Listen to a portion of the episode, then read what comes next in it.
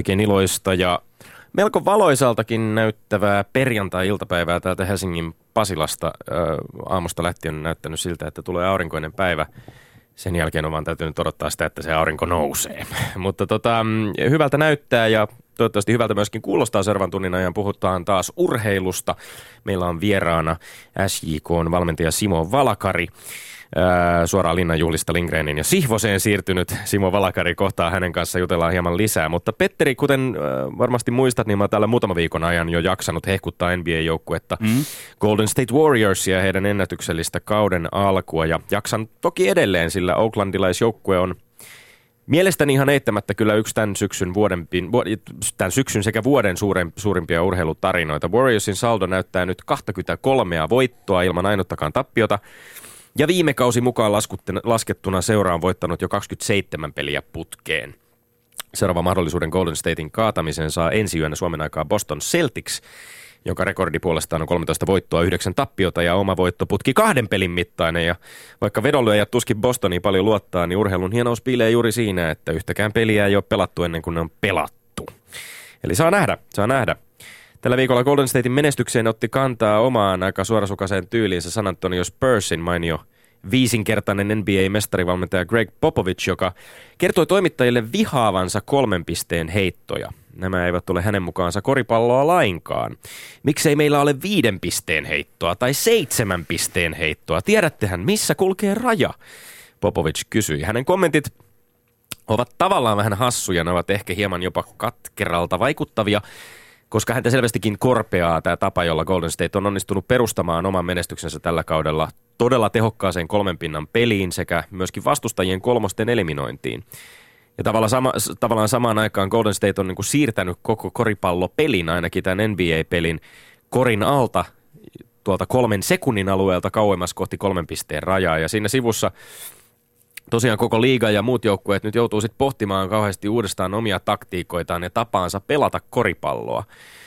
Öm, jos Golden Statein resepti toimii niin tappavan tehokkaasti niin, ja, ja joukkue on miltei voittamaton, niin eikö kaikkien kannattaisi kopioida tätä taktiikkaa tai seurata sitä, pelata samalla tavalla? Vai onko kyseessä vain yksi pieni luku jatkuvaa jokaisen pallopelin evoluutiota, jossa taktiikat kehittyy ja sen seurauksena sitten vastustaja alkaa pelata myöskin uudella tavalla. Olisiko mahdollisesti tähän vahvaan heittopeliin nojaava Golden State menestynyt yhtään heikommin, jos sillä ei olisi käytössä tätä, kolmen pisteen korja?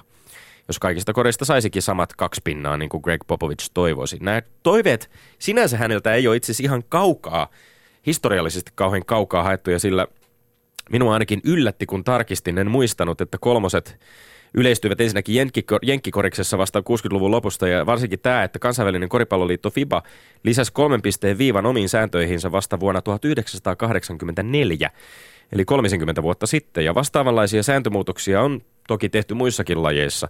Lätkässä on poistettu keskialueen paitsi, jota alettu ainakin Pohjois-Amerikassa viime aikoina kovastikin pohtia muun muassa maalivahtien varusteita tai maalien kokoa maalimäärän lisäämiseksi futiksessa – ei niin kovin kauaa sitten kiellettiin syötöt taaksepäin maalivahdille, tai siis sellaiset, jotka maalivahti koppaa käsiinsä, ja paitsijosääntöäkin on tuunattu matkan varrella aika paljon. No koripallossa on kahden ja kolmen pisteen maaleja. Amerikkalaisessa jalkapallossa on kolmen pisteen potkumaaleja, kuuden pisteen touchdowneja ja siihen vielä tämmöinen yksi lisäpiste päälle, joka potkaistaan. Jääkikossa ja jalkapallossa on vain maali, tuo yksi maali, josta sarakkeeseen tulee aina sama numero, ykkönen ja seuraava sitten siihen päälle ja vielä seuraava, jos oikein hyvin käy.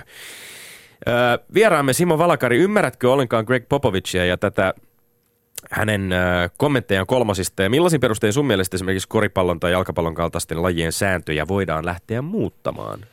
Joo, totta kai mä ymmärrän ja niin kuin sanoit, niin varmasti siinä on vähän katkeruutta myös siinä, että joku joukkue on pystynyt niin hyväksi käyttää ns. uuden säännön siihen ja muutos sattuu aina, ja, tämä on just tämä on se urheilun hienous, että se joukkue, se valmentaja, se organisaatio, joka löytää sen pienen edun jostain, pystyy sen vähän aikaa käyttää ennen kuin taas muut, muut joukkueet hoksaa sen, että hei, miten tätä vastaan puolustetaan. Ja sitten kehitetään taas jotain muuta, mutta mun mielestä peli kertoo kaiken. Ja se peli kertoo ja peli täytyy kunnioittaa. Jos siihen tarvitaan jotain muutoksia, niin siihen täytyy tehdä, että se pelin aitous säilyy.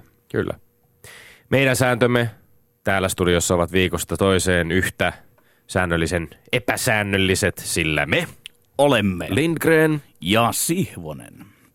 Tommi, saanko vähän puhutella sinua? Ainahan sinä siellä. Suomalaisessa urheilujulkisuudessa on tällä viikolla viitattu siihen, ettei 89 SM liigauttelun kaveri voi tietää jääkiekosta enempää kuin siitä tietävät yhteensä noin 3000 matsia pelanneet entiset suomalaiset NHL-starat. Minä täällä kokeilevan suomalaisen urheilupuheen alkulähteellä lintukodossa ja suorastaan urheilukuplassa en purematta niele tuollaista urheilun valepuhetta.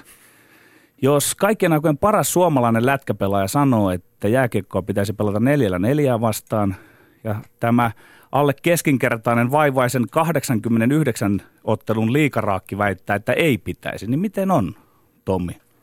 Simo? No, yritän aina hieman laajemmissa silmänlaissa lisätä kokeilevan urheilupuheen keinon suomalaisten urheiluihmisten urheiluymmärrystä. Mä otan nyt esimerkin toisesta leipälajistani kirjallisuudesta. Te jätkät muistatte ja tiedätte Hannu Salaman. Salaman kuuluisin teos on Juhannustanssit, josta hän sai peräti tuomion Jumalan pilkasta. Tosin Kekkonen, jos oikein muistan, armahti hänet. Yhtä kaikki, Salama on yksi kovimmista, monien monien erokkainen romaanin mies parhaimmin. Vaan entä johtava kirjallisuuskriitikko Pekka Tarkka? Montako romaania Tarkka kirjoitti? Tietääkseni ei yhtään. Kritiikkilaitoksen koko idea on siinä, ettei kriitikon ole tarvinnut kirjoittaa yhtä monta romaania tai pelata yhtä monta peliä kuin kritisoitavansa. Vaikka olisi pelannut 2000 NHL-matsia menee väittämään, että jääkiekkoa pitäisi pelata neljä vastaan neljä, ei tuolla matsimäärällä ole merkitystä. Väärässä mikä väärässä. Tommi, montako peliä sä oot pelannut SM-liikaa tai Toistaiseksi nolla, toistaiseksi nolla kumpaankin. No niin, niin. Ilman, että vyölläsi on yhtään peliä, tiedät urheilusta enemmän kuin minä. Jaa. Pitkän linjan urheilun ammattilainen olen minä Nyt ja sinä tiedät provoit, enemmän, koska, koska johdat väittelemään 98. ja koko viime kauden veit nimis 1916. Vain tieto ja ymmärrys ratkaisevat, ei pelatut pelit. Mutta koitas lisätä nyt johtoa, jos pystyt. Aikamoista provoilua heti kärkeen, mutta ei se mitään, antaa mennä. Väitteeni kuuluu, Juha Malinen kaipaisi hieman yhdenvertaisuuskoulutusta. Juuri kun oli ehtinyt unohtaa Ropsin päävalmentaja Malisen aiemman lievän rasistiset sammakot siitä muun muassa, miten Rovaniemelle on saatu pelaajien nimet, jotka yleisö osaa lausua, tai siitä kuinka pikkuhuhkajien pelaajat ovat maahanmuuttajien identiteettinsä takia ahkeria harjoittelijoita toisin kuin määritelmällisesti heistä eroavat suomipojat. Siitä huolimatta, että suomalaisen korvaan oudon nimisetkin ihmiset ovat ihan yhtä suomalaisia kuin virtaset ja niemiset, niin mies iskee taas. Maalinen nimittäin vastasi tällä viikolla oman joukkueensa Ropsin viime kauden tähtipelaajan Mosta Mosa Jagubin kommentteihin kohtaamasta rasismista ja pohdintoja siitä, haluaako ylipäänsä edustaa Suomea aikuisten tasolla, jos rasistinen halveksunta jatkuu. Ja miten Malinen vastasikaan, hän totesi, että Mosan vastareaktio oli aika vahva. Yleensä se aiheuttaa vain uutta vastareaktiota ja hieman vielä käsittämättömämmin. Paras tapa reagoida ylilyönteihin on hiljaisuus. Arvoisa Juha Malinen, väitän, että paras tapa reagoida rasistisiin ylilyönteihin ei ole hiljaisuus, ei millään tasolla. Rasistiset kommentit työpaikalla, kaduilla, futiskatsomoissa tai ihan missä vaan ansaitsevat tulla kuitatuiksi, niiden pitää vastata, niihin pitää vastata äänekkäästi ja ne tulee tehdä naurunalaiseksi ja vain tällä tavalla historiaan kuuluvat rasistiset ennakkoluulot todella jäävät myöskin historiaan. Mä väitän, että Juha Malinen puhuu asiaa, nimittäin jalkapalloasiaa. Mutta mä kiitän Tommi sua tästä väitteestä. Se ensimmäistä kertaa saat voittama- voittamaisillasi näitä väitteitä, johon sä sotket politiikkaa. Miksi sä meinaat nyt voittaa? Siksi, että ehkä jopa hieman huomaamatta tuot nyt ensimmäistä kertaa politiikan aivan siihen urheilun tuntumalle. Väitteessäsi politiikka ja jalkapallolla menevät käsikynkkää, eräänlaista kylkimyyryä. Politiikka ja futis ovat nyt väitteessäsi limittäin ja lomittain kuin pärekaton päreet. Vaatii herkkää politiikkaymmärrystä ja urheilun niin, että saamme erotetuksi nyt väitteestä sitä politiikan ja urheilun. Mutta yritetään miehissä. Mä väitän, että lausunnossaan kautta linjan Juha Malinen on puhunut jalkapalloa, ei politiikkaa. Saatiin, että olisi flirttailut rasismin kanssa. Nyt tarkkana. Pelaajan jalkapallouran kannalta ja ennen muuta joukkodynamiikan kannalta se on juuri niin kuin Malinen sanoo. Vaikeneminen on kultaa. Paras tapa reagoida ylilinteihin on vaikeneminen. Upeasti sanottu coach Juhalta. Ja taas Malisen ne puheet, joissa hän viittaa Ropsin ulkomaalaispelaajien nimiin, on kritiikkiä Suomi-futikselle siitä, että ei täällä kyetä kasvattamaan yhtä hyviä suomalaisia liikapelaajia niihin mittoihin. Ja se on nyt vain on jalkapallofakta, että keskimäärin maahanmuuttajat on kovempia treenaamaan kuin se Suomi-poika. Eli väitän, että käykin ilmi, että Juha Malinen on hiuksen hienosti futisasialla politiikan sijaan. Tämä on se väitteeni. Olen miettinyt, mitä hän tarkoittaa myrsky vesilasissa. Se tarkoitti ehkä sitä, miltä toi sun vesilasi kädessä äsken näytti, kun, kun vesilasi kädessä kävit tähän väitteeseesi tai vastaväitteeseesi.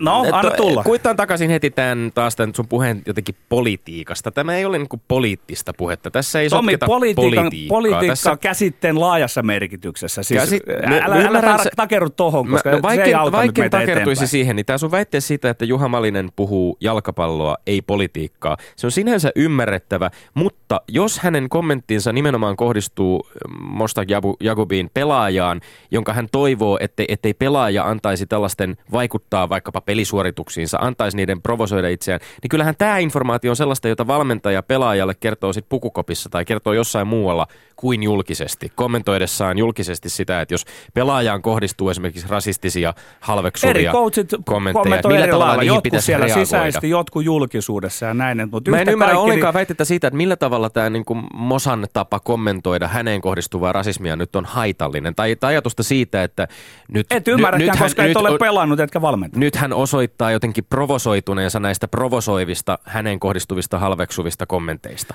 Eihän Mal, siinä ole... Eihän, ei, ei Mal, tässä kyse siitä, onko, ajattelee pojan etua jalkapalloa. Pojan, älä pojittele. Hei, hei, Malinen ajattelee pojan etua, että parempi on vaieta, eikä tavallaan ruokkia sitä kierrettä sitten. Ja sitten myös sen joukkuedynamiikan kannalta, että nämä on niin kuin sivuseikkoja. Malinen puhuu koko ajan urheilun ja futiksen kieltä ja sä vaan kaivat sieltä sen politiikan esiin, kun sen sijaan mä näen siinä sen, että hän on futiksen asia. Mutta tässä, tässä puhutaan nyt samasta asiasta. Tähän siis ei... Kyllä, kyllä. Sun väite oli hiuksen, se on hiuksen hieno raja nyt, että puhutaanko täällä studiossa urheilu tässä puhutaan esimerkiksi siitä, minkälaista, tässä puhutaan esimerkiksi sitä, että millä tavalla fanit käyttäytyy katsomossa. Tää, tässä useimmiten siis näissä, näissä nimenomaan tässä rasismissa, mm. jos, jota, jota Mosa Jagubi on kohdannut, mm. niin hän varmasti puhuu nimenomaan siitä, miten kannattajat ovat kommentoineet, mitä kannattajat ovat hänelle sanoneet. Ja, ja mä kyllähän... mielestä ei kannata heittää pensaa niiden kannattajien liekkeen. Minä olen täysin eri mieltä. Ku, jokaisen, jokaisen suomalaisen futisperheeseen kuuluvan ihmisen, sekä kannattajien että pelaajien että valmentajien pitää tajuta, ettei tällaiselle kommentoi, tällaisille kommenteille futiskatsomoissa ole minkäänlaista sijaa. Ei Veikkausliigassa, ei Suomen jalkapallomaajoukkueen ottelussa, ei yhdessäkään futiskatsomossa. Mutta se, mut se niin pitää rakenteellisella, äki... rakenteellisella jutulla. Ei se, että yksittäinen pelaaja, ei, niin, että yks, yksittäinen pelaaja alkaa omaa kohtaloa valittamaan, niin se ei auta rakenteellisesti. Se auttaa, kun mä katson jotain noita Champions Leaguean niitä hienoja Minu... juttuja, missä näkyy slaatta niitä kumppanita, ne sanoo kieltä, että ei rasismi. Se mä, on ok. Mä, äh, ja, nyt, ja nyt Petteri Sihvonen määrittelee että millä tavalla pelaajille on ok kommentoida heihin, heihin niin, kohdistuvia niin, ra- rasistisia Rakenteellisesti sille rasismille voidaan Tässä mitään. On ei, ei syötetä susille sitä Tämä yhtä on poikaa loistava, loistava veto Mosa Jagubilta itseltään, joka on Suomen tulevia tähtipelaajia. Hän on, voi hyvinkin olla maajoukkueen ytimessä monen vuoden ajan yhtenä Suomen tähtipelaajista. Ja hän, hän tässä vaiheessa heittää kysymyksen kysymyksen siitä näille rasistisille kannattajille, jotka häntä vastaan ovat jotain niin kuin kommentteja heitelleet, että jos tämä jatkuu, niin mä en välttämättä halua pelata teitä, edustaa teitä. Tähän on siis aivan, aivan nerokas temppu mun mielestä Mosa Jakubilta. Se, kuka tässä on nerokas, niin on Malinen. Hän sihvoslaisittain irtisanoutuu ö, politiikan tuomista urheiluun. Katsotaan, mistä se sihvoslaisittain irtisanoudut seuraavaksi. Väittäneet, että se urheilussa olisi urheilun viha puhetta, siis viha välipuhetta, että dopingista ja jos jankataan, se olisi erään välilaista, hetkinen laista, siispä eräänlaista suvakkien urheiluvasta. Nyt tuota noin, saanko yhteyden sinne lennonjohto? Jani Kortti, kuuletko minua? Halo, Jani, nopeasti nyt on tainnut käydä niin, että on saanut sinulta jonkun tänne väärän juontotekstin. Tässä lukee, että selänne tai selänteen taustatiimi riippuu, puhutaanko suomea vai somea, ja, ja että twitter.com – niin tässä seisoo, että vielä on niin, että muista Teemu laittaa puhelimesta sinne ääkköset ja ökköset kohilleen tai pyydä, että Sirpa laittaa, niin tässä seisoo. Nyt päävalmentajakortti, tämä on jonkin sortin kosto tai provokaatio, koska paljastin tuonut tämän blogissa ja Facebookissa, niin että välillä joku muu kuin Teemu Selänne kirjoittaa hänen Twitter-tilillään hänen nimissä. Jani, please, laita se oma kirjoittamani väite, jossa minun piti väittää, että ää, jahas aika loppui. Öö, no tähän Tuleeko sieltä väitettä? No Tuleeko? O, hetki. Öö, no tähän hänen keksi muuta kuin sen, että Teemu Selänteen pitäisi sulkea koko Twitter-tilinsä. Ai herra Jumala sentään. Nosta vahvasti hattua tälle edellä esittämällesi performanssille, jota kai voi väittelyalustukseksikin tulkita. Ainoa väitteesi taisi kuulua, että olet paljastanut jonkun muun, kuin, jonkun muun kirjoittavan Teemu Selänteen somepäivityksiä kuin Selänne itse sekä sitten lopuksi, että Selänteen tulisi sulkea Twitter-tilinsä. Tämä tuntuu hieman hassulta tietysti ottaen huomioon, että Selänteen twiittailut ovat tässä urheilumedian huomiotaloudessa sataneet ihan ropisemalla johtaneen, johtavan, vai oliko se väistyneen analyytikonkin laariin, siis sinun. Vastaväitteeni näihin kuuluvat, voitto. vastaväitteeni näihin kuuluvat ei. Missään nimessä Selänteen ei tulisi sulkea Twitter-tiliään. Joskin esimerkiksi urheilumedia voisi hieman valikoivammin olla kiinnostunut siitä, mitä Teemu milloinkin twiittailee. Toiseksi, nykymaailmassa ei ole juuri minkäänlainen paljastus se, että Selänteen kaltaisilla supertähdillä ei välttämättä jokainen someviesti, viestinnällinen asia lähde tähtien omista hyppysistä. Ja aivan ehdottomasti on toki kiinnostavampaa, jos päivitysten takana ei ole mikään useamman ihmisen tiimi. Terveisiä vaan sinne väittelykirjoittajalle se Dada Keijolle, vaan tunnistettavasti urheilija itse, mutta pähkäily siitä onko näin tai ei on suoraan sanottuna täysin epäkiinnostavaa. Väitteesi on siis paitsi outo, myös irrelevantti. Tommi, voitko asettautua nyt oman äh, siihen normaalin urheilun fanin asemaan? Ja, mä yritän nyt, äh, avaapa siitä se Twitter. Mä yritän nyt asettua, mä, Joo, ei, mä yritän ava, nyt asettua se, Petteri Siivosen vastaväin. Mä yritän Joo. asettua Petteri nyt Siivosen... Nyt sulla on Twitter auki ah, siinä. Mikä avaa Twitter? Sitten, sitten, sitten sieltä tulee se selänne, miten se menee siinä at jotain. Oli miten oli. Niin millä mielin sä luet nyt, kun sieltä tulee niitä, kun sä mietit, että onko tämä nyt Teemu kirjoittanut Harakan varpaalla vai onko tämä varainkeruumiehen kirjoittama hyvään Suomeen ja niin edelleen. Millä, millä mielin sä luet sitä? Mikä se uskottavuus ja arvo? Onko sulla aikaa sit tuhlattavana enää tällaisten tekstien lukemiseen? Mä uskoisin, että jos Teemu Selänteellä on virallinen Teemu Selänteen Twitter-tili, niin ne viestit, jotka sieltä lähtevät, ovat joko hänen itsensä kirjoittamia tai vähintäänkin hänen ja ne kiinnostavat hyväksymiä viestejä. Käytät kallista aikaa. No mä, mä käyttäisin kallista aikaa nyt tässä väittelyssä siihen, että muistin itse asiassa tästä sun ihan julkis, julki, kansa, kansallista julkisuutta saaneesta väittelystä Teemu Selänteen kanssa tästä En väännöstä. mä tiedä väittelinkö mä Teemun kanssa, kiinnostavin, vai sen tiimin kanssa. Ki, kyllä väittelit. Se kiinnostavampi puoli tästä liittyy taktiikkaan ja kumpaisitkin viittinyt keskittyä vain siihen, sillä nimittäin sä väitit te, Teemu Selänteen todistaneen omilla puheillaan siitä, kuinka neljä vastaan neljällä on lätkää puhtaimmillaan, että hänellä on vain subjektiivista tietoa jääkiekosta, toisin kuin vaikkapa Lauri Marjamäelle. Ja Selänne hän vastasi tähän tunnetusti listaamalla 19 valmentajaa, joiden opissaan urallaan pelannut. Selänne lopetti peliuransa aivan äskettäin ja voi toki olla, ettei hänellä ole valmennuksellisesti annettavaa suomalaiselle jääkiekkoille, kuten ei ole ollut esimerkiksi toisella suomalaisella lätkälegendalla Jari Kurrillakaan. Tarkoittaako tämä sitä, että Selänteen tai Jari Kurrin kiekkoajattelu tulisi jotenkin kieltää tai nostaa tikunnokkaan Petteri Sihvosen tylytettäväksi? Ei. Ei tarkoita sitä. Tarkoittaa sitä, että mä ihailen Jari Litmasta. Ei hän ole tämmöisissä tuota sekasotkuissa mukana. Jarkko Nieminen irtisanoitui tämmöistä Twitter-pellelystä, että kyllä mua eniten käy tässä sääliksi Teemu Selänne. Okei. Väitteesi on siis, että Teemu Selänne käy sinua sääliksi. Ei Teemu vaan, että joka... se tili pitäisi sulkea. Hyvä on, hyvä on. Kiinnostavaa. Sixten Booströmin apuvalmentajana saavuttama hopea Yhdysvaltojen futisliigassa MLS on kova temppu, jopa yksi kovimmista suomalaisvalmentajien tempuista kansainvälisessä jalkapallossa. Mä väitän, että Booströmin saavutus Columbus Crewn valmennustiimissä todistaa paitsi Booströmin kuuluvan aivan ehdottomaan suomalaiseen futisvalmentajien kärkikaartiin, myös siitä, että valmentajan työtä arvotetaan aivan liian yksioikoisesti. Mä selvennän hieman. Booström saavutti vuosina 2008 tai vuodesta 2008 vuoteen 2012 paikotellen erinomaisia tuloksia Allsvenskanissa Örebruun valmentajana. Vuonna 2010 joukkue oli Ruotsin sarjassa peräti kolmas. Örebro pestin jälkeen mies saapui HJK, missä ei homma tunnetusti syystä tai toisesta toiminut. Ja miehen valmennustaito ja prosessia taktista osaamista tylytettiin jopa yllättävän rajusti mediassa. HJK jälkeen seuraava pesti Ruotsista tutun päävalmentajan Greg Berhalterin aisaparina johti sitten kuitenkin samantien kovaan saavutukseen. Oli lähellä tuoda miehelle jopa MLS Cupin eli USA futismestaruuden. Mä väitän, että Boostrom on ensinnäkin osoittanut suurta viisautta ottaessaan HJK-potkujen jälkeen vastaan tällaisen ainutlaatuisen uuden haasteen USAn MLS-liigaan lähtiessä sekä myös astuessaan tavallaan pykälää alemmas päävalmentajan tontilta apuvalmentajaksi. Ja mä väitän myös, että valmentajatyö ylipäänsä on jatkuvaa tällaista soveltuvuusleikkiä vaativiin ja monipuolisiin, hyvin erilaisiin olosuhteisiin, jotka eivät ole koskaan yhteismitallisia. Tomi, jos mä voisin olla varma, että mä voitin noin kaksi edellistä väittelykohtaa, mä luovuttaisin suosiolla tämän kolmannen suulle, nimittäin sun suuri suusi suolsi paljon tosi hyvää asiaa. Nyt viljelit monta hyvää sanantapaa, kun tavallaan rehabilitoit Puustromin mainetta valmentajana. Mainetta, jonka muun muassa typerykset HJK-fanit kerran äänekkäästi suurin piirtein joukkohypnosissa hyp, hypnoosiaan kuvastellen pyrkivät tärvelemään. Huomaan Tommi, että sä oot oppivainen nuori mies tässä mun kovassa koulussa, otat aina pari askelta eteen vai yhden taakse. Siihen hirmuloikkaan toki on vielä matka, että lakkaisit kuulumasta noihin hoijikon arveltaviin faneihin, jotka Puustromin tota, tyrmäs. Mutta siinä pelossa, että mä tarvitsen vielä pisteen tästä, niin mä joudun nyt lyömään sua pikkusen vyön alle. Mm-hmm. Nimittäin mä teen ihan selväksi nyt, että ei olemalla apuvalmentaja voida julistaa, kuten sä julistat. Tai siis sanoa, että Puustormin apukoutsina nappaama hopea Yhdysvaltojen liikassa on kova temppu. Yksi kovimmista suomalaisvalmentajien tempuista kansainvälisessä jalkapallossa. Voin kertoa, ei oo. Apuvalmentaja on apuvalmentaja. Apuvalmentaja voi joskus olla kaikki kaikessa, mutta meillä ei ole mitään mahdollisuutta nähdä sitä siitä prosessista, mikä on apuvalmentajan osuus kullonkin.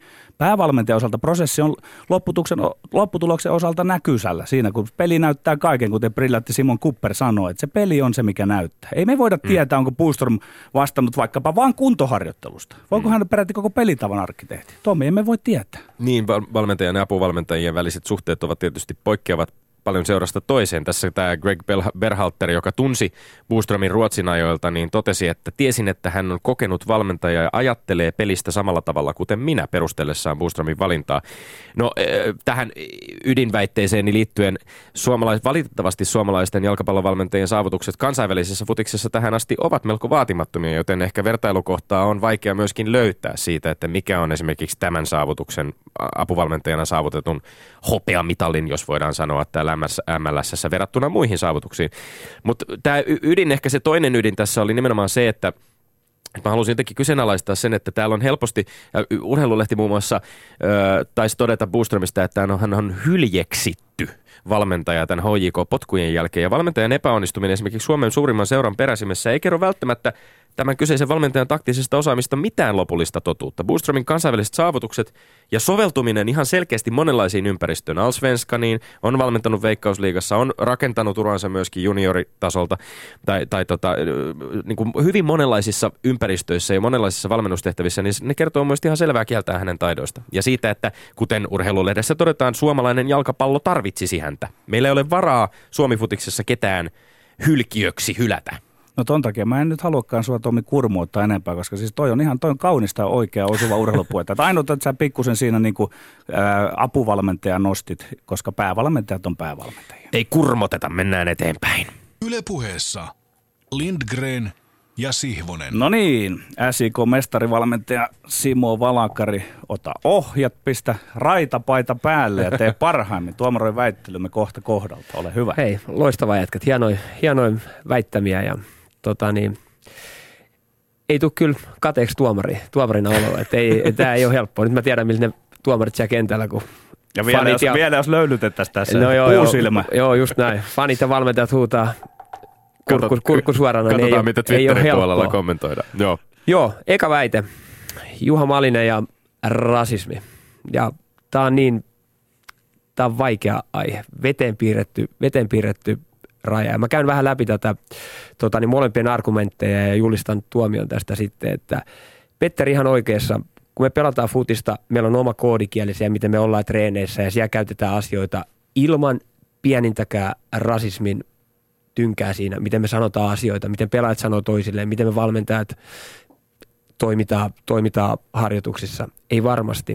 Mutta sitten taas toisaalta Tommin argumentit. Meillä on paljon fiksuja ihmisiä katsomossa, mutta siellä on myös niitä, jotka ei ole niin fiksuja. Ja jos me niille annetaan semmoinen hiljainen hyväksyntä, että me ei tuomita tätä rasismia, niin ne ottaa edun siitä. Mm. Eli kyllä mä menen tässä Tommille piste tässä, että meidän täytyy kitkeä tämä rasismi pois ihan ehdottomasti urheilusta. Muun muassa uimarin Mimosa Jallow oli yksi ihminen, jolta Yle Urheilu kysyi kommentteja myöskin, myöskin tota Malisen, ö, Malisen kommentteihin. Hän totesi, että ole, on sitä mieltä, että pitäisi sanoa heti, jos itseen kohdistuu rasismia. Että hän on itse suorasanainen ihminen ja varsinkin nuorempana huomasi, että jos tuli sellaista vastaan, niin heti halusi sanoa sen oman sanan vastaan. Just näin, ehdottomasti. Joo. Hyväksyn no, tuomion. Tuomio on jaettu. Sitten mentiin, t- sitten mentiin tänne Dada-osastolle vai mennäänkö no, kakkoseen vai kolmoseen, no, voit päättää järjestyksen. No toki. mennään, mennään tämä kakkonen ekana, että tässä mä joudun vähän aikaa hakemaan, mikä tämä väite oli siellä, mutta sitten se oli Teemu Selänen ja... Niin, mutta oli tullut väärä. Teemu Selänen ja some, somemaailma sillä lailla, että no okei, tämä on nykyaika. Ja tietyllä tavalla, jos haluat pitää itseäsi tota niin, ja haluat vaikuttaa, niin sun ehkä tietyllä tavalla pitää olla myös tuolla somemaailmassa, mutta täytyykö Teemu Selänteen sitä tehdä? Ja sen, mitä mä löysin tästä väitteestä, että kirjoittaako Teemu itse nämä väitteet, ää, tweetit ja mm. julkaisut, niin mä en ole ihan varma siitä. Eli sillä tavalla tämä piste menee Petterille. All right. Yes, yeah. Tiukkaa ja yksi, yksi. Nyt jännittää. Viimeisessä väitteessä oltiin sitten jälleen futiksen maailmassa Sixten Boströmin kohdalla. Nyt sä voisit olla myös päävalmentaja, kun sä tuomaroit tämän viimeisen. No, joo, niin, nyt täs... saadaan kuulla. Ja, ja itsekin MLSssä pelannut Simo Valakari, miten kommentoit? Joo, mä oon, ensinnäkin mä oon tosi onnellinen Sixten Boströmin, että huipputyyppi ja hienoa, että tuli, tuli hieno, hieno menestyminen siellä. Ja, ja itse on ollut MLSssä ja siitä, mitä mä oon ollut nyt siitä on muutama vuosi, kun mä olin siellä. Se on mennyt hirveästi eteenpäin sarjana, että se on e, vielä parempi sarja, mitä se oli silloin. Tähän väitteeseen, että onko tämä kaikkien aikojen suomalainen valmentaja saavutus jalkapallon saralla. Vähän vielä aukasen tätä hommaa. Kun mä kuuntelin teidän argumentteja tässä näin, ja paikat, missä Sixten Boström, missä hän on pärjännyt. Hän pärjäsi Ruotsissa. Mikä on ruotsalainen valmennustapa? Siinä on se tiimi, mm. paljon jutellaan kaikki. Mm. Tuli hoikoon, ollaanko me Suomessa vähän, että me ei osata arvostaa sitä tiimiä. Saiko, Sixten, saiko Siku omat apuvalmentajansa, ketä olisi halunnut, saiko hän itse rakentaa sitä tiimiänsä, en tiedä sitä. Ja nyt taas, kun tämä nykyinen päävalmentaja, joka vei hänet Columbus Crewhyn, halusi rakentaa sen tiimin. Ja niin kuin ollaan nähty, Sikulla on iso, iso tota, niin osa sitä tiimiä. Ja nykyaikainen valmennus on tiimityötä, mm. ehdottomasti tiimityötä. Mutta tähän väitteeseen, että onko tämä se iso, iso saavutus. Tämä on tosi iso saavutus, mutta en sanoisi, että on kaikkien aikojen iso saavutus. Päävalmentaja on kuitenkin aina se, joka vetää ne isot linja, linjavedot, kantaa sen vastuun ja sen takia päävalmentajana, se on päävalmentajan hyvyyttä ja fiksuutta, että hän valitsee itselleen hyvän tiimin. Eli sillä tavalla Petterille piste tästä. Oh! Ai, kiitos oikein kädestä pitäen Simo Valakari. Ai, ai tiukaksi ja, menee. Ja todella, ja todella hauska kuulla siis tätä tämmöistä valmennuskulttuuriin Joo. liittyvää kommentointia nimenomaan siitä, että miten, miten eri maiden välillä poiketaan. Siitä varmasti puhutaan hetken päästä lisää. Niin, ja kokonaistilannehan on nyt yksi, äh, 99. Ensi viikolla ratkee, kumpi meistä voi pääsee. Herran Jumala, syyskauden herruus. Kumpi pääsee nauttimaan hyvillä mieli joulukinkkua ja ottamaan uuden vuoden vastaan johtoasemassa. Kyllä mä ainakin aion ensi viikolla tehdä kaikkeni, että mä oon siellä kärjessä sitten. Katsotaan, mitä minä teen. Ylepuheessa Lindgren ja Sihvonen. No niin, kiitos jo tähän astisesta kontribu- kontribuutiosta Simo Valakari ää, ja tervetuloa tosiaan lämpimästi, lämpimästi studioon.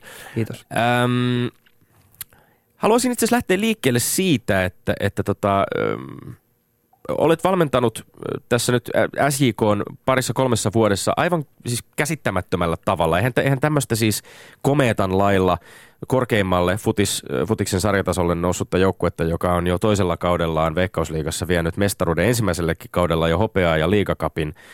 Tähän on aivan käsittämätön suoritus. Miten olet sen tehnyt? Niin, onko se käsittämätöntä? En, en mä tiedä. Mun mielestä ne tulokset kertoo sen, kertoo sen kaiken ja totta kai me voidaan miettiä, että että mitä me ollaan tehty siellä ja ollaanko me tehty jotain eri lailla. Ja mun ihan rehellinen vastaus on se, että joo, ollaan tehty paljon asioita. Ollaan varmaan tehty asioita eri lailla, mutta ei se isossa kuvassa se, mitä muissa joukkueissa, mitä muissa maailmassa, ei se ole hirveästi siitä muuttunut. Se on, tämä on klisee ja mä oon sanonut tämän miljoona kertaa, mutta se on ihan oikeasti se päivittäinen työ. Kun me mennään sinne, että ihan oikeasti me tehdään niitä ns. oikeita asioita. Ja silloin kun me tehdään, me tehdään ne niin hyvin kuin me halutaan. Ja se on se vaikeus. Sulla on pitkä kausi, sulla tulee niitä päiviä, että okei, tänään mä en jaksa. Meidän valmentajanakin tulee semmoinen, en, tänään mä en jaksa. Mutta kun mä menen sinne kentälle, meillä ei yhtään hetkeä, yhtään päivää hukattavana. Meidän täytyy tehdä se meidän paras, mitä me pystytään. No voiton hetki on urheilussa ehkä se haasteellisin hetki. Ja soitin sulle eilen ja olit siellä vetämässä kaksia treenejä. Niin kuinka vaikeaa on nyt pitää se taso siellä yllä? Että pysyykö coachin takinapit kiinni? Totta kai. Itse asiassa niin kuin sanoitte, nopeasti ollaan noustu tähän. Ja tämä oli oikeastaan tärkeää, että me voitettiin. Se antoi meille sen konkretian, että me ollaan tehty niitä oikeita asioita. Muuten ihmiset olisivat voinut sanoa, joo, siellä on paljon puhetta ja siellä on tämmöisiä, joo, niillä on ihan hyvät olosuhteet. Mutta missä se tulos? Nyt me saatiin se tulos. Ja nyt me varmistus itsellemme, että me ollaan suunnilleen oikealla oikeassa suunnassa, mihin me ollaan menossa. Ja totta kai, mä muistan hyvin, kun noustiin veikkausliikaa, ihmiset sanoivat, että ei, ei, ei nousija joukku, ei, ei voi pärjätä. No, me tiedettiin, me oltiin hiljaa, me tiedettiin, mitä, mitä me tehdään, saatiin hopeeta.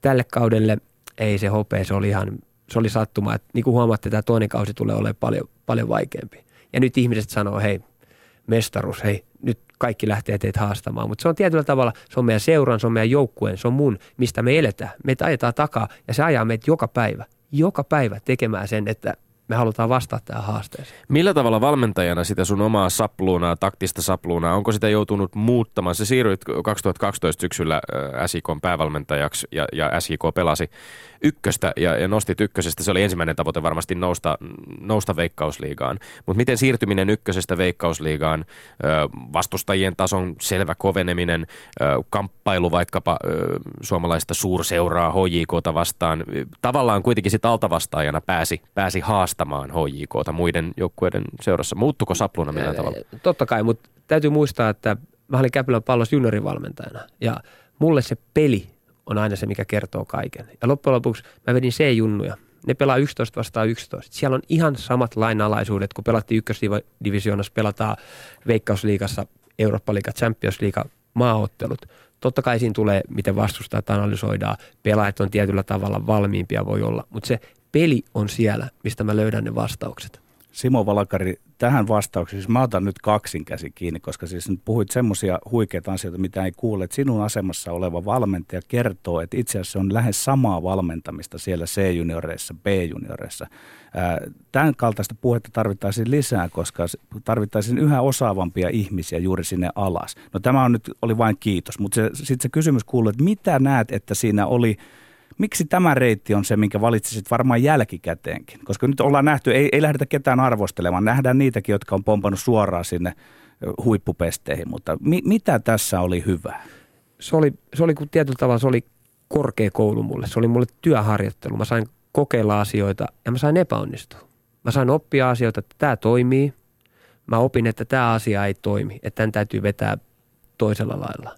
Ja totta kai mikä vastuu sulla on tietyllä tavalla niistä nuorista pelaajista. Ne on heittänyt koko sun sulle, koko niiden oman jalkapallouransa, että tämä on se jätkä, joka täytyy opettaa mulle kaikki, että mä pystyn saavuttaa se oman potentiaalini. Niin se on hirveä vastuu, että kun puhutaan paineista, niin siellä ne paineet on.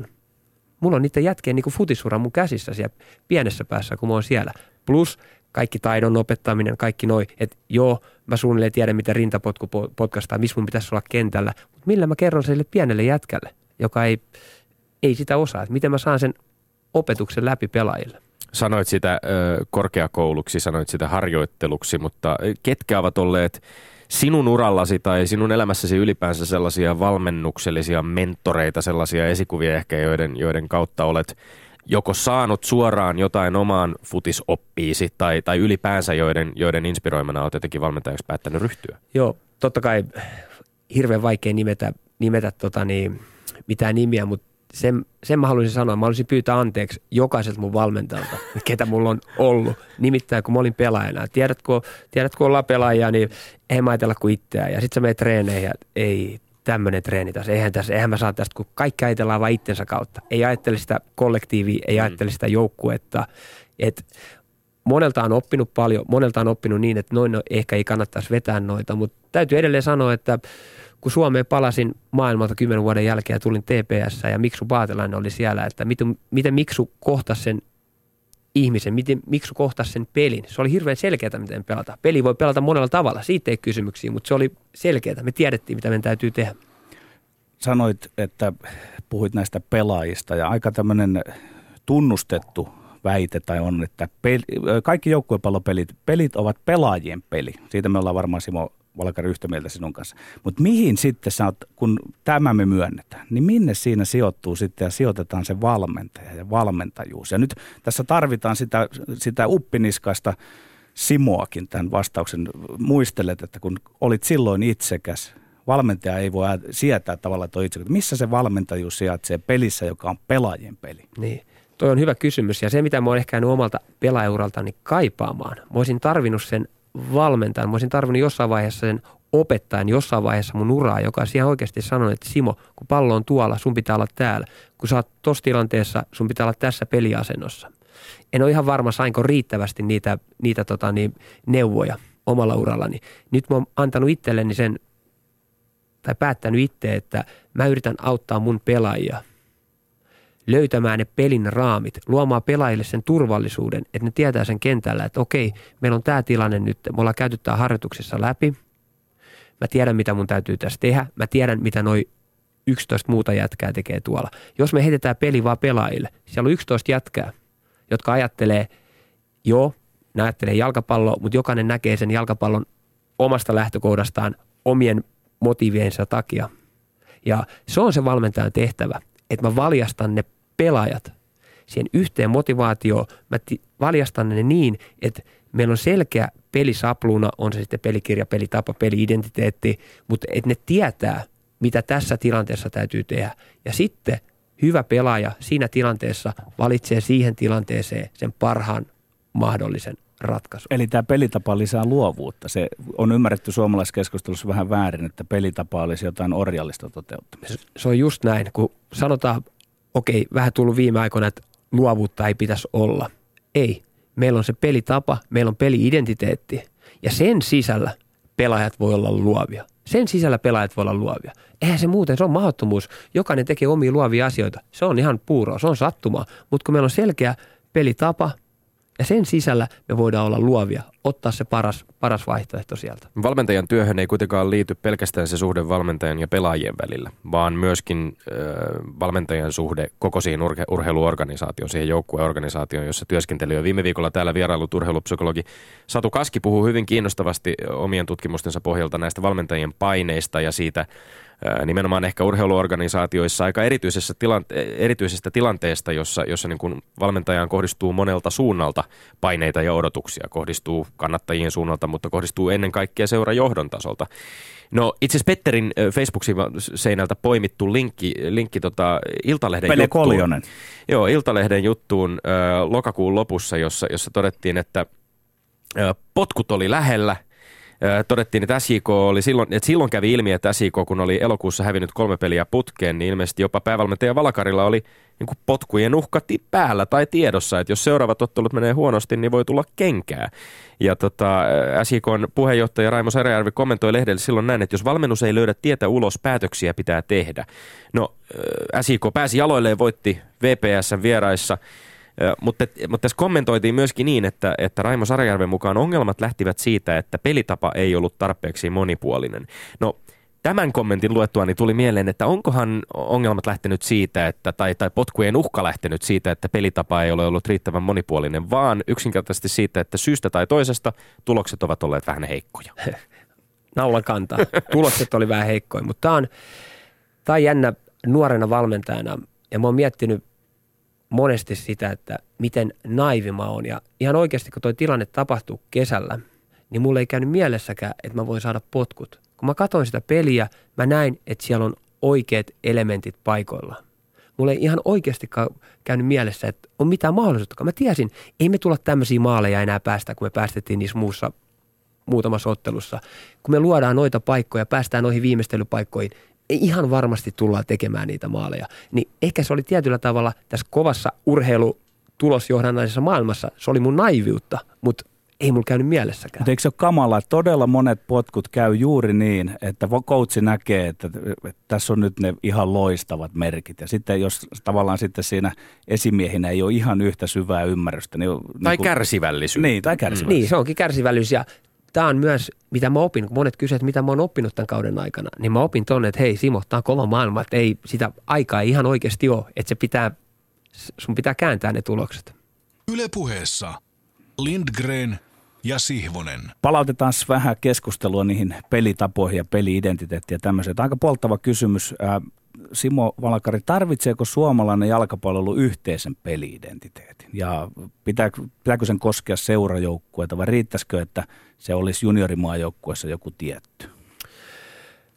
Joo, tota mä oon paljon miettinyt ja, ja välillä on kallistunut siihen, että pitäisi olla yksi selkeä pelitapa, mitä vietäisiin niin kuin läpi, läpi ja sitten taas toisaalta on miettinyt, että pitäisikö meidän kasvattaa niitä pelaajia kokonaisvaltaisesti ja se ehkä, missä mä tällä hetkellä on ja mihin suuntaan mä oon nyt menossa on se, että varsinkin junioripuolella me ei voida liian paljon niitä pelaajia tietyllä tavalla lukita yhteen pelitapaan.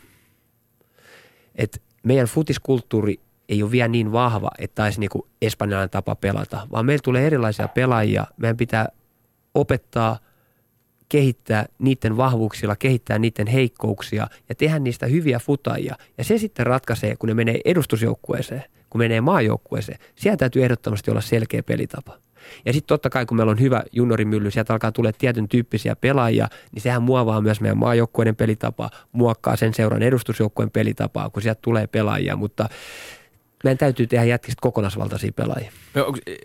Tässä, tässä usein tässä keskustelussa toistuu jotenkin, musta tuntuu, varsinkin viime aikoina futisjournalismin ytimessä on usein ollut, kun me tarkastellaan miten Suomi pärjää kansainvälisissä peleissä, on kyse sitten seurajoukkueiden peleistä tai, tai huuhkajien otteista, niin, niin toistuu tämä ajatus myöskin siitä, että meidän ongelma on jollain tavalla se, että, että junioritasolta lähtien ei osata opettaa pelaajille pelin ihan perusasioita. Puhutaan tällaisista asioista kuin peliasennosta tai liikkumista pelaajana, liikkumista pallollisena tai pallottomana pelaajana. No sulla on itsellesi myöskin pitkä pelaajaura ja, ja sitä sen alkuaikoina tietysti juniorina, junioripelaajana ura taustalla. Miksi? Miksi meillä ei osata opettaa perusasioita? Eikö perusasioiden opettaminen luulisi olevan aika yksinkertaista? Hei, perusasiat on kaiken perusta ja se on, tota, niin, se on se pelin vaikein homma. Et tietyllä tavalla ehkä ollaanko me hypätty sitten vähän muutama porras, jätetty se perusta tekemättä siellä. Ja niin kuin, Tunnistatko niin muutosta siinä? Tunnistan. Ollaan ehdottomasti menossa parempaa suuntaa. Siellä on päteviä jätkiä nykyään valmentaa ihan junioreita, jotka osaa opettaa ja sieltä tulee, sieltä tulee hyviä pelaajia ja taas peilaan siihen, kun mä olin itse tota, niin, nuori poika, niin me mentiin treeneihin, me pelattiin, ei kukaan sanonut mitään. Ja se on tietyllä tavalla, okei, pihapelit opettaa. Me pelattiin myös paljon pihapelejä, että siellä sä opit, että mun on parempi olla nyt näin päin tai mä menetän pallon. Tai mä haluan mennä tonne, jos mä haluan tehdä maalin. Mutta se oli taas sen pelaajan omaa oivaltamista. Ja siihen me tarvitaan se opettaja, valmentaja, joka antaa sen pienen sykäyksen, että hei, niin kaikki ei ole niin vaikeaa. Me päästään ehkä nopeammin sinne, minne me halutaan mennä.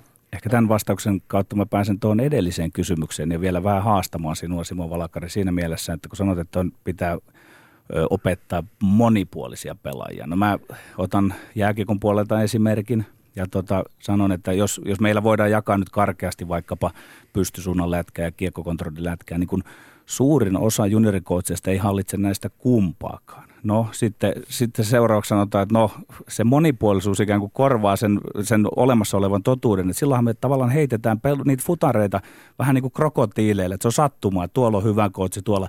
Niin siinä mielessä mä ajattelen sitä, että jos olisi edes jotain yhteistä, Joo. mikä kaikkien coachien pitää hallita. Joo. Mä tiesin Petteri, että sä otat tuohon kiinni, kun mä sanoin sen monipuolisuus, että siitähän me suomalaisia no, jalkapalloilijoita, että me ollaan me ollaan vähän, me ollaan hyviä ihan joka asiassa, mutta missä se meidän erikoisosaaminen? Niin.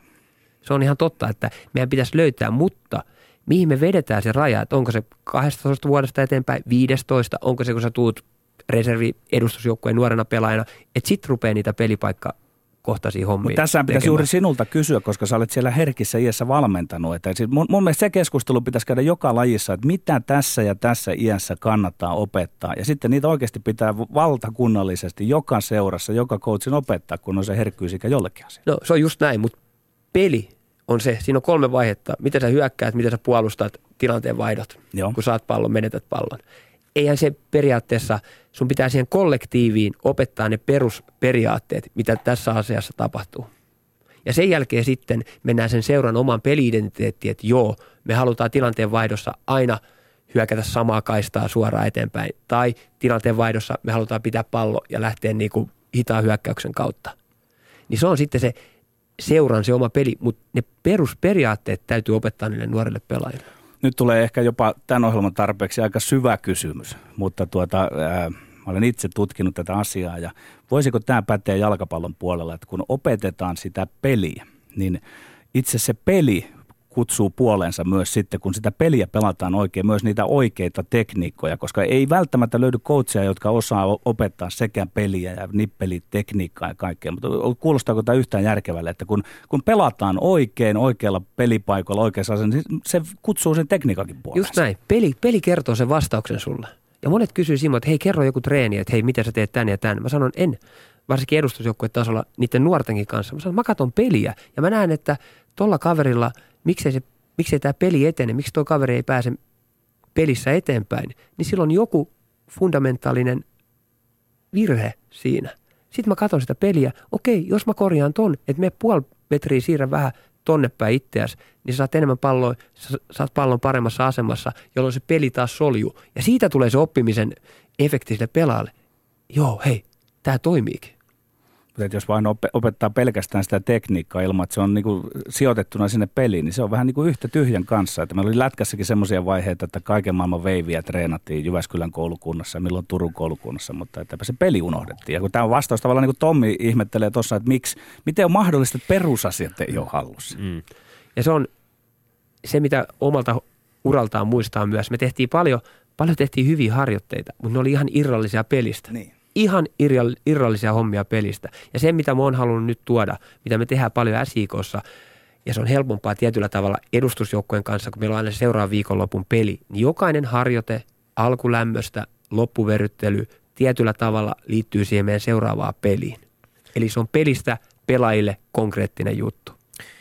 Hieman to, kuuntelen täällä äärimmäisen kiinnostuneena ja, ja hieman toisaalta pohdin sitä, että just mihin, mihin vedetään se raja – pelin ja, ja toisaalta sitten harjoittelun välillä myöskin. Täällä on puhuttu siitä, muun muassa Petteri on tylyttänyt öö, täällä käsittääkseni täälläkin studiossa, kun on, on kommentoineet, eräät valmentajat kommentoineet, että peliä ei voi harjoitella – mutta, mutta toki varmasti siis niin kuin, on, onko kyse siitä, että voiko, voiko sitä vain siinä tositilanteessa? Tomi sanotaan suoraan, Alpo Suhonen on sanonut Niin, Alpo Suhonen mutta on sanonut. Alpo on niin arvotuksellinen, että hän, hän saattaa olla itsensäkin kanssa tuon asian suhteen eri mieltä, mutta miten Simo Valakari? Joo, totta kai ainoastaan tosipelit oikeastaan kertoo sulle sen, mutta mä oon paljon myös miettinyt, niin kuin, äh, mulla on 20 jätkää, plus miinus 20 jätkää joukkueessa – ja jokainen pelaaja oppii eri tavalla. Mm. Ja jokaiselle pelaajalle mun täytyy antaa se turva. Joku, joku pelaaja tarvii sen, että se tarvii taktisesti hirveästi ohjeita, että missä se on.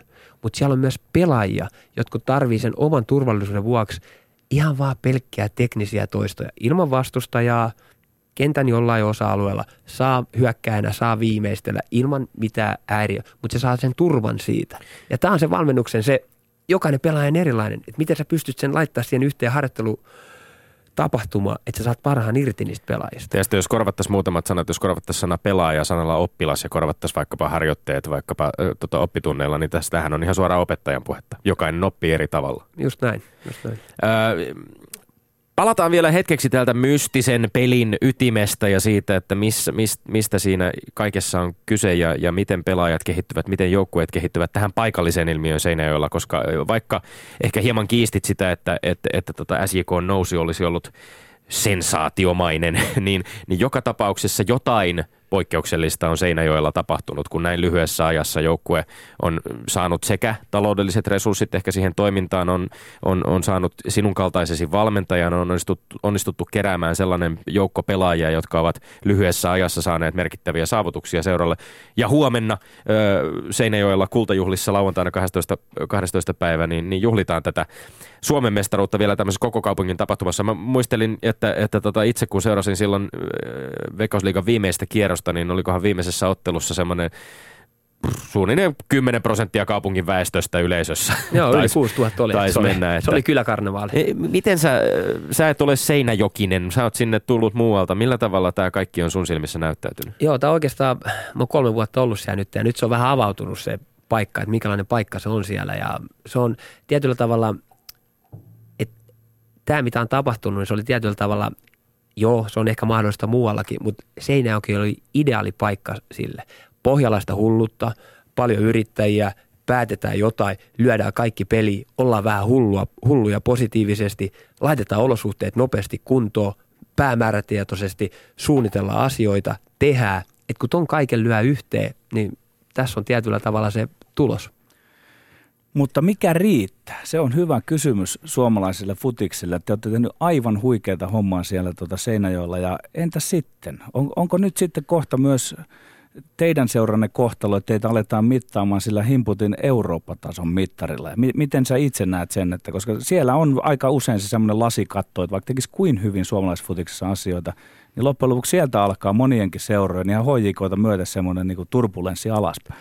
Joo, toi on ihan, toi on ihan totta, että mikä riittää ja väli tuleekin semmoinen, että mikä, mikä tässä riittää, että me ollaan nyt voitettu mestaruus ja puhutaan jo, että mihin meidän pitäisi mennä ja urheilussa ei se asiat ei vaan tapahdu niin, mutta niin kauan kun me pystytään sisällä olemaan rauhallisia, me pystytään joukkueen kanssa seuran sisällä, me tiedetään, me vahvistetaan edelleen niitä perusasioita, oli sitten talous, oli se hallinto, oli se meidän taustat, kulttuuri seuran sisällä. Noita kun me vahvistetaan, mutta totta kai se on ihan oikein. Eihän me voida enää tyytyä, että no joo, jos me päästään joka vuosi europaikoille, vaan täytyy mennä eteenpäin. Ja se on se, mihin iso yleisö tulee, mihin lehdistö tulee. Ja se on ihan oikein. Meidän pitää mitatakin se sillä, mutta sitten analyyttisiä sisällä, kylmäpäisiä sisällä, että hei, nyt me ollaan tehty näin ja näin. Ja tiedetään myös se urheilun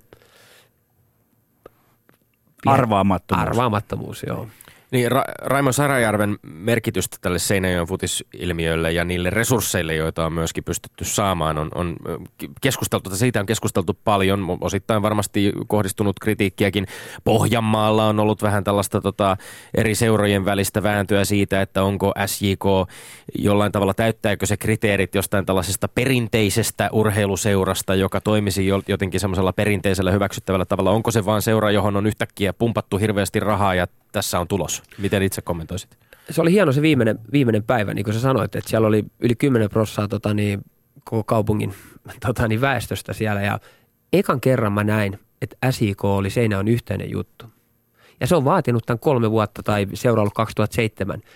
Kun tulin sinne, oli vielä tota, niin paljon eri puraa, mutta nyt mä näin, että se oli yhdist, yhdistynyt. Ja näin se menee. Muutos sattuu aina. Sitten kun vaan sitä tehdään, tehdään asioita oikein, ollaan positiivisia, joo, kaikki ei voi aina miellyttää, mutta sitten loppujen lopuksi se vaan menee ja ihmiset näkee, että hei, tämä on hyvä juttu. Ja se ei oikein urheilupaikka. Siellä on hmm. paljon hyviä juttuja. Ja kyllä ne tajuu, että hei, tästä tehdään hieno urheilusysteemi.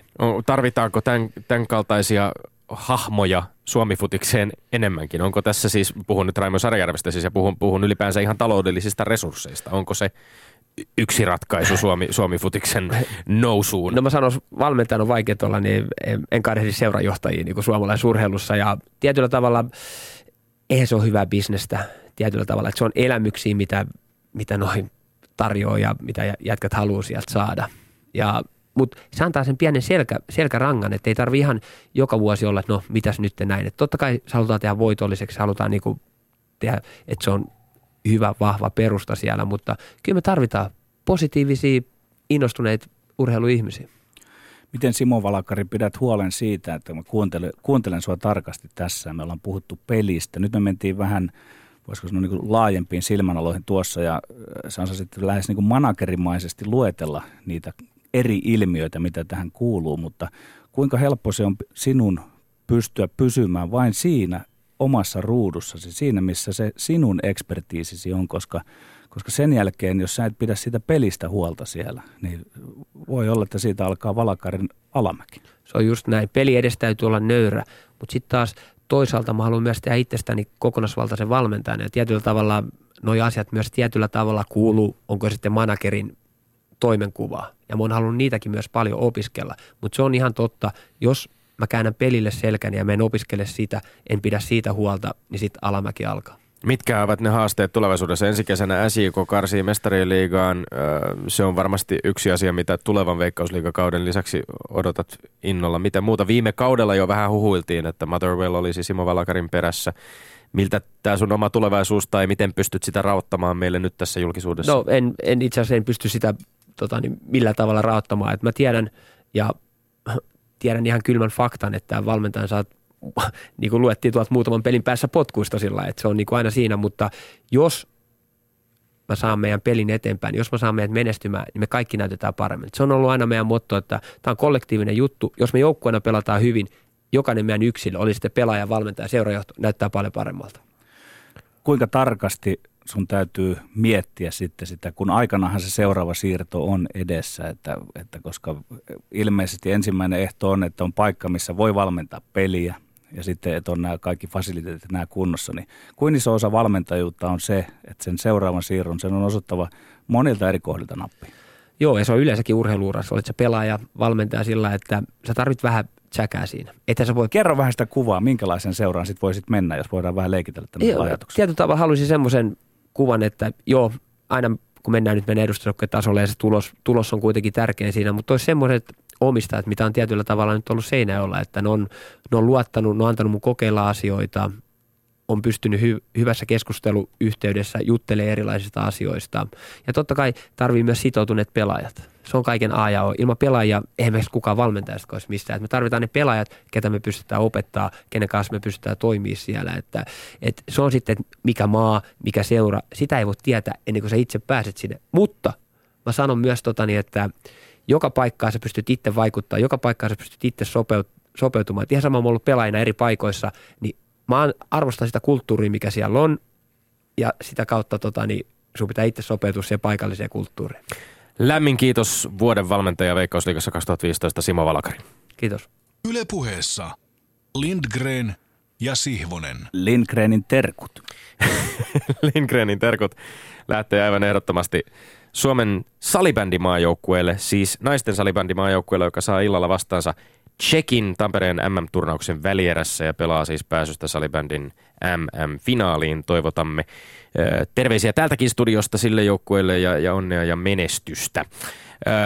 Me olemme Lindgren ja Sihvonen. Tämä on ollut iso nautinto, kuten se on aina joka viikko. Puhe jatkuu hashtagillä LS-puhe Twitterin ihmeellisessä maailmassa. Kenties Teemu Selännekin joskus sitä vielä käyttää sitä hashtagia. Saa nähdä. Kuulemiin.